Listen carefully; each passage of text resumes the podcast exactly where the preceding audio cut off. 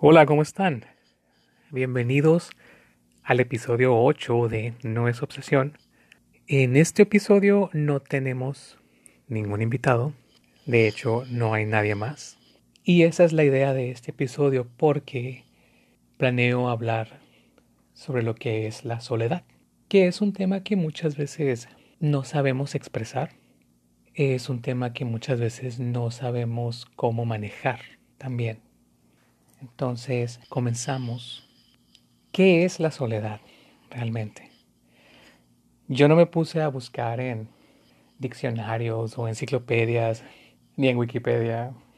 Yo siempre me baso en experiencias personales y experiencias que me transmiten mucha gente, eh, que gracias a Dios estoy rodeado de mucha gente, que incluso no lo sabía, pero pues así es, y se los agradezco demasiado. Muchas de las personas a las que yo les pregunté qué es la soledad, me dijeron dos cosas. La primera es que lo más común, que la soledad es cuando te encuentras sin alguien alrededor, te encuentras por ti mismo, ni siquiera una mascota tienes. La otra cosa, la otra cara de la moneda, es algo que me llamó la atención, que la soledad es un estado mental y no solamente mental. La soledad es un estado espiritual en el que a pesar de estar rodeado de gente, nos sentimos o, sentimos que nadie nos escucha, que nadie nos entiende, incluso que nadie nos habla o que nadie nos quiere hablar. Eso también es parte de la soledad. Yo creo personalmente que la soledad se presenta, la soledad se puede definir de muchas maneras y se presenta a lo largo de la vida de diferentes formas.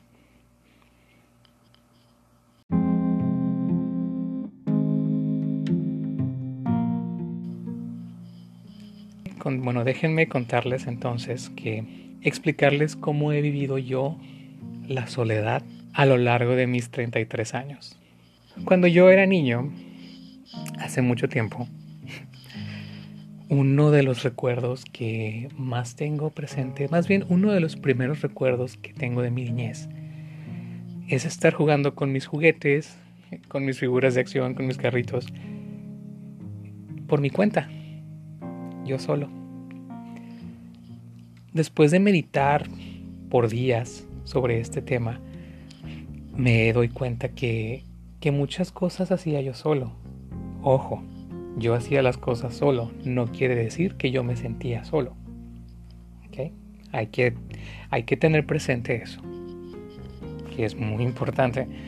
Pero además de estar yo jugando conmigo mismo, muchas de las veces también estaba mi hermano mayor. Siempre estábamos, él y yo. Mi hermano mayor me lleva un año y medio. Entonces, pues como no es tanta la diferencia, pues jugábamos a muchas cosas juntos. Nos peleábamos siempre, sí, pero pues estábamos juntos, a fin de cuentas. El punto es, cuando nosotros somos niños, realmente no nos damos cuenta de lo que es la soledad. Y si la llegamos a sentir, es porque nos hace falta un adulto o es porque nos hace falta esa persona con la que convivimos a diario o con la que jugábamos a diario. Cuando yo era niño, cuando yo tenía 5 años, tuve la gran fortuna de conocer a mi mejor amigo, Nure, que de hecho es alguien a quien ustedes han escuchado en los primeros episodios de este programa. Un saludo al Nure. Gracias por tu amistad. Él es de mi edad y desde que teníamos 5 años, pues casi inseparables, ¿no? Al principio sí, muchos pleitos y todo eso, pero inseparables, cada quien por su lado. En fin, ese no es el punto. A lo que voy es cuando la primera vez que yo sentí la soledad fue cuando mis papás se separaron. Y yo no sabía qué, qué era lo que yo sentía, yo sabía que había algo, había, no había algo, faltaba algo muy grande. Me faltaba alguien y esa falta de persona, esa falta de gente, esa falta de algo, también es soledad, además de abandono, pero también es soledad.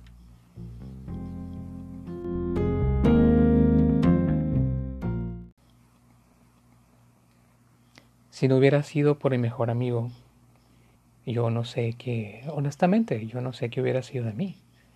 No sé cómo hubiera superado muchas cosas. La niñez es una etapa de diversión, de aprendizaje, de libertad, imaginación. A mí se me privaron muchas cosas de esas. Pero gracias a, gracias a Nure, pues pude tener una niñez.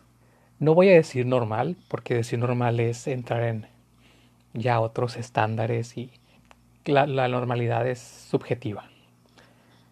Voy a decir aceptable. Una niñez aceptable. No fue la mejor, pero no me faltó nada.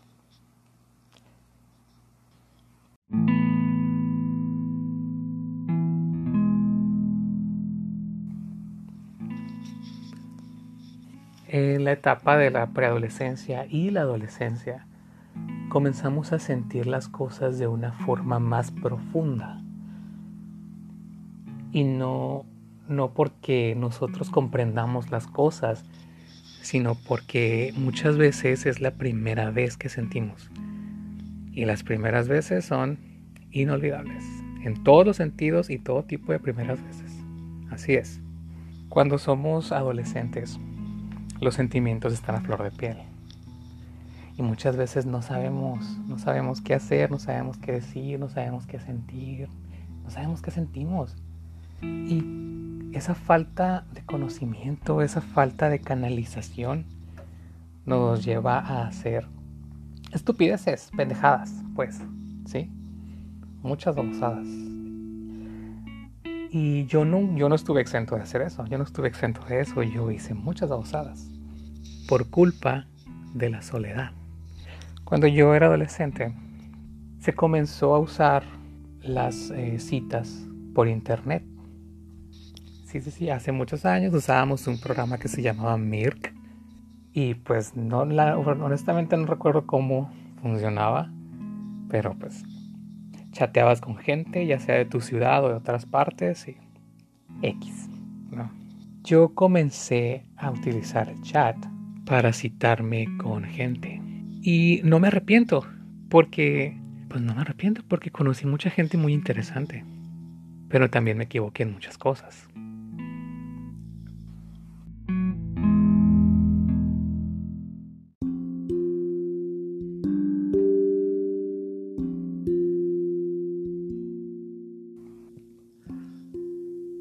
Una de las cosas que a mí me pasó fue enamorarme. Enamorarme entre comillas. Porque yo le atribuyo ese enamoramiento fugaz a la soledad causada por la ausencia de mi padre. Entonces yo tenía 17, entro al MIRC, me pongo a chatear, sí, Simón, jajaja. Conozco un chavo, no recuerdo su nombre, Genaro, Gerardo, algo así. Él era siete años mayor que yo, 24. Sí, ah, también sé matemáticas. ¿eh? ¿Mm? ¿Qué tal? Él tenía 24 años. A sus 24 años, lo que yo recuerdo que él me había contado es que su mamá no vivía, él estaba a cargo de un negocio y honestamente no recuerdo muy bien. El punto es que yo veía a este este güey como una persona, como una figura, quizás paterna, ¿no? Y era tan grande mi soledad que me clavé desde el primer día que hablé con él, en persona, porque hablamos en persona. Y aquí, aquí vienen las pendejadas, ¿no? Es tanta la obsesión que tenemos por querer algo, por este, por la necesidad de tener algo que no nos damos cuenta de lo que hacemos para conseguirlo. Yo le llamaba por teléfono a las 12 de la noche. Una vez le llamé diciéndole, mintiéndole, diciéndole que me habían corrido de mi casa, que si podía quedarme con él. Y ahora que lo digo en voz alta, pienso, güey, qué pendejo estaba, ¿no? Sí, güey. la neta. Y, le atribuyo a la edad. Claro. claro que sí, pues la falta de experiencia. Pero le atribuyo más no saber manejar la soledad. Y no la uno no, no sabe manejarla porque no se atreve a decir, no se atreve a hablar. Uno no se atreve a expresar lo que sentimos, lo que sienten. Porque es muy fácil, es muy fácil sentarte con tu mamá, sentarte con tus hermanos, sentarte con tu mejor amigo y decirles, ¿sabes qué? Siento esto, siento que me falta esto, siento un vacío, pero a veces el orgullo no nos deja.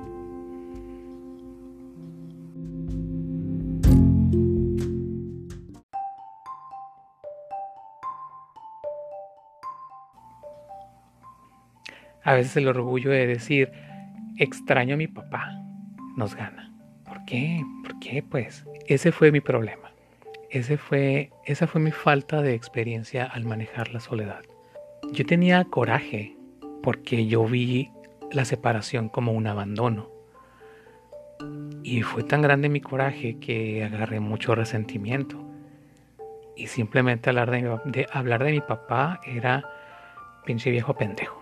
Así, porque las cosas como son, dijo la gobernadora, ¿no? A los que me escuchan de otras partes, estoy en Sonora. Ustedes búsquenlo. Entonces, lo que estaba diciendo es que no, realmente no es difícil sentarte con la persona, con la persona en la que más confías y decirle, güey, me siento de esta forma no, no está mal, no está mal expresarte, no está mal decir lo que sientes, no está mal liberar, no está mal soltar. Todo lo contrario, nos hace mucho bien, nos hace crecer. Eso es lo, importante. Retomando la historia de Genaro, eh, después de esa pendejada, Después de esa pendejada de llamar a las 12 de la noche, creo que era la 1 de la mañana, no sé. Al día siguiente me conecto cuando se utilizaba el MSN Messenger. Me conecto y me agrega otra persona. Pues la acepto. Y me empieza a decir, ¿sabes qué? Deja, déjalo en paz, deja al Genaro en paz. Es mi novio, este, sé dónde vives, te voy a ir a madrear. Y pues, güey, yo 17 años y que, que me digan esas cosas, cuando yo tenía 17 nadie sabía qué onda conmigo. Pues, eh, mi, mi sexualidad era un secreto para todo el mundo. Entonces, que te digan esas cosas, te trauma. La neta, ¿no? Y a mí me traumó. Horrible. Entonces, no querer hablar de cómo te sientes te lleva, te puede llevar a cosas peores, ¿no? Yo tuve suerte, yo tuve un chingo de suerte. Y fue nada más una amenaza, así, nada más una amenaza.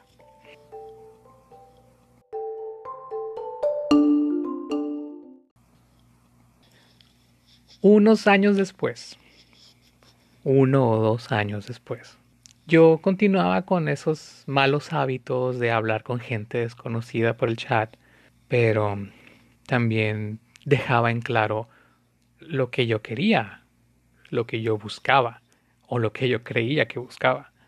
Conozco a un, a un amigo, Daniel. Actualmente ya no es mi amigo por problemas que tuvimos. El caso es que eh, Daniel me empieza a hablar bien, como compa. Pues nos hacemos compas, todo chido. Lo invito a venir a mi fiesta de cumpleaños. Aquí estuvo un rato, sí, todo bien con mis amigos de la preparatoria. Y de ahí surgió una amistad, que no duró mucho, pero fue una amistad. Cada vez que teníamos chance, pues íbamos al centro, íbamos este salíamos con algunos amigos de él.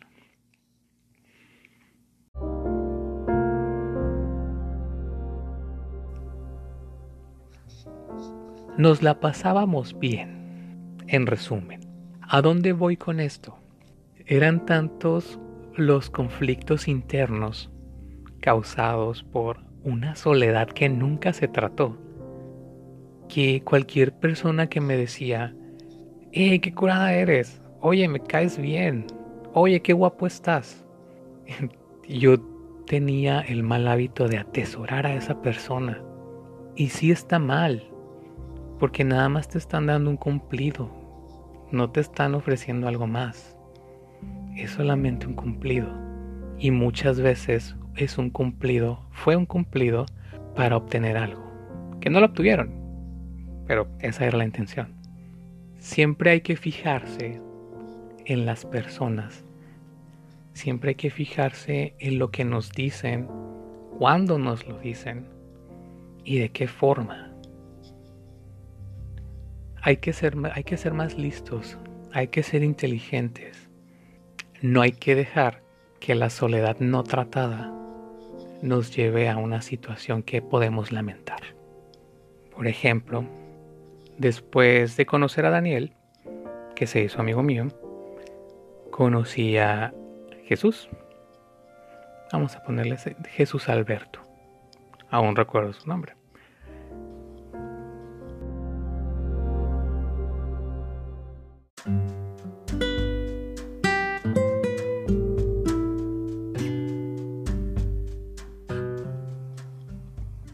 voy a categorizarlo como mi primer amor, mi primer gran amor, o la primera persona de la que me enamoré. Y fue horrible. sí, sí, sí, todos tenemos el concepto de que el enamoramiento es bello y todo eso. No, fue horrible. ¿Por qué fue horrible? Porque yo no le podía decir a nadie, yo no le podía decir a mi mejor amigo, güey, estoy enamorado de, o estoy sintiendo esto, o no sé si estoy sintiendo esto de verdad. No, en, este, en ese punto de mi vida, la única persona a la que le platicaba esas cosas era Daniel y mi amiga Rocío, que conocí por él.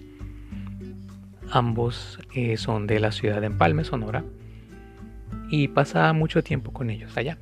Mm, Daniel no era realmente una buena influencia.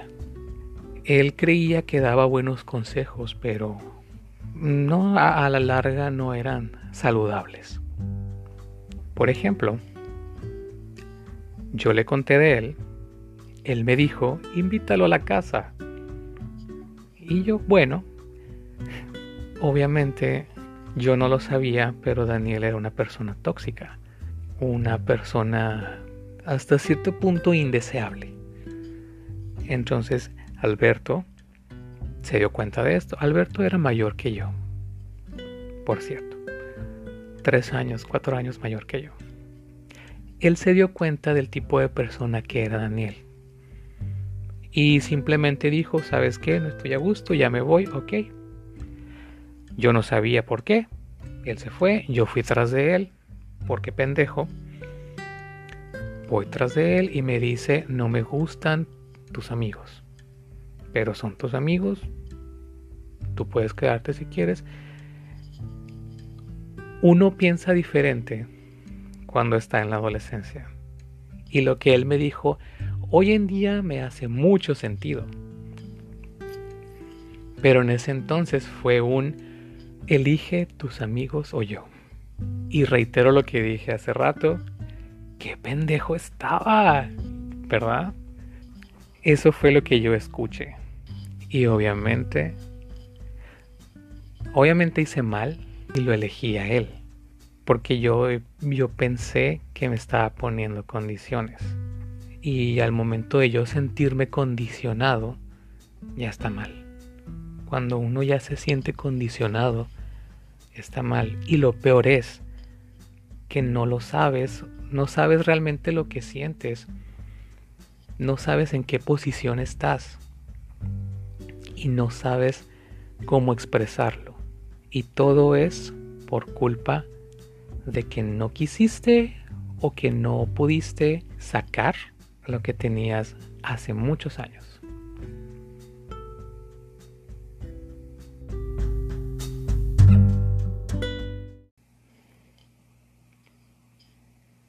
En fin, pasó el tiempo, pasa el tiempo.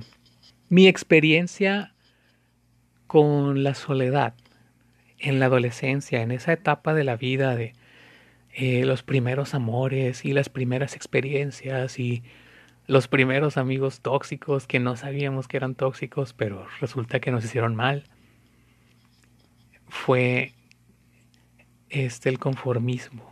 Primero, primero fue el conformismo. Conformarme con la gente que me hace mal, porque es la gente que me entiende, entre comillas. O a lo mejor sí, a lo mejor sí te entienden, pero te hacen mal. Otra de las cosas que me dejó otra experiencia de la soledad en mi adolescencia es el corazón roto. ¿A qué voy con esto? Pues verán.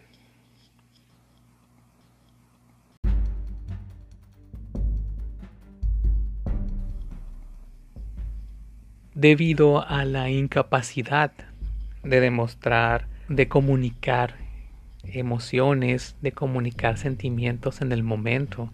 Eh, hubo problemas, hubo problemas eh, con, mi, con, con Alberto y fueron problemas que fueron escalando a niveles más grandes al punto de al punto de encontrarlo un día en la calle cuando ya no éramos nada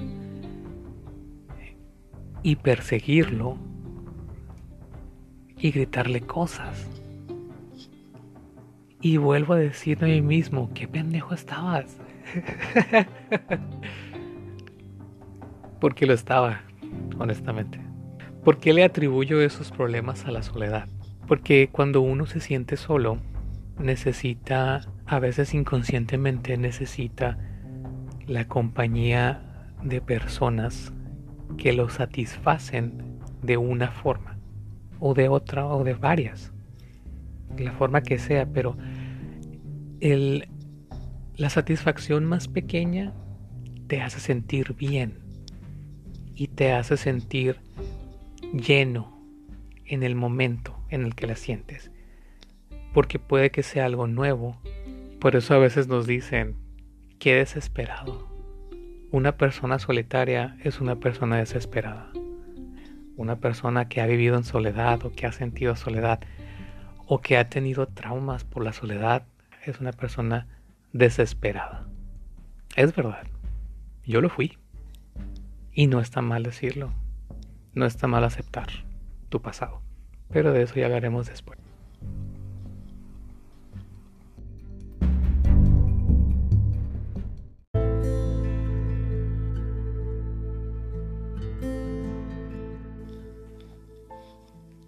En los años siguientes, mis problemas con la soledad fueron cañón. O sea, cabrones, cabroncísimos. Y sí, seguía haciendo pendejadas. Muchas. Hay una cosa que me sacó mucho de onda. Por ejemplo, por allá en el 2008, eh, pues las redes ya estaban un poco más evolucionadas y Existían otras plataformas para conocer gente. Había una página, todavía me acuerdo, había una página que se llama Sexy o no. Uf, a la bestia. Me acaban de salir 20.000 canas. Por medio de Sexy o no, yo conocí a un señor. Nótese que cada vez que hablo de gente que conozco, hablo de gente mayor. ¿Por qué hablo de gente mayor? Todo esto se relaciona con la ausencia de una figura paterna. Esos son mis traumas. Esos fueron mis traumas, claro. Hoy en día puedo aceptar, puedo decir que tuve daddy issues, problemas de papi. Porque sí los tuve, a huevo que sí. En fin, conozco a este señor y salgo con él. Muy chido, muy padre, a gusto, paseando, yendo a comer. que vamos por un helado, que vamos por un café, que vamos por acá, que vamos para allá. Está bien, pasan dos, dos semanas más o menos, ¿sí? Diez días. No es que nos viéramos diario, pero pasan así, pasa algún tiempo. Y un día me dice, oye, estoy sintiendo algo por ti. Y ahí es donde empieza así como que, un mm, foco rojo, ¿no? Y me dice, estoy sintiendo algo por ti. Este, siento un cariño muy grande, eres una persona muy especial, etcétera, etcétera.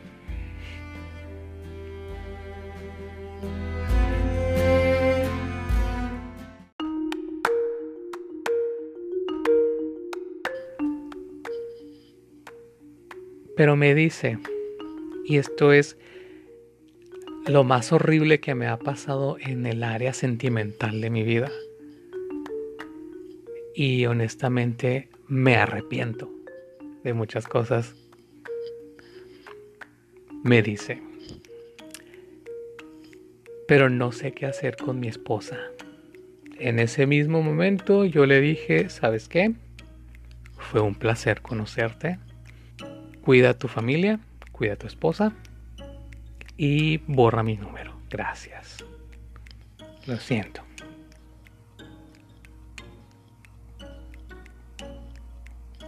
Cuando nosotros no tratamos la soledad en, etapas tempranas de nuestra vida, fíjense qué problemas tan grandes puede traer qué traumas tan grandes puede traer.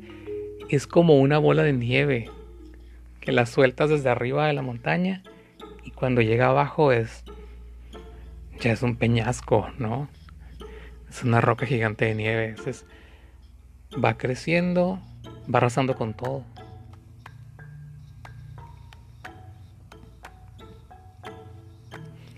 En ese punto de mi vida, después de haber pasado por eso, entre otras cosas que estoy omitiendo porque por cuestiones de tiempo y entretenimiento quizá, para no aburrirlos, en ese punto de mi vida yo ya estaba cansado, cansado y es increíble decir, no mames, tengo 23 años, estoy cansado de la vida. O sea, ¿qué? no, no puedes no es posible. Y yo me sentía cansado emocionalmente, psicológicamente, porque por problemas inconclusos, por ciclos inconclusos, por conversaciones no llevadas, por emociones no expresadas, por cosas no dichas, cuando debieron haberse dicho, conversaciones no, no llevadas cuando debieron haberse llevado a cabo, por emociones no expresadas cuando debiste expresarlas, cuando debiste decir, cuando debía haber dicho, es que extraño a mi papá, es que extraño verlo todos los días, es que me hace falta. Y esa fue mi bola de nieve. Y me causó mil problemas toda mi niñez, toda mi adolescencia, toda mi juventud.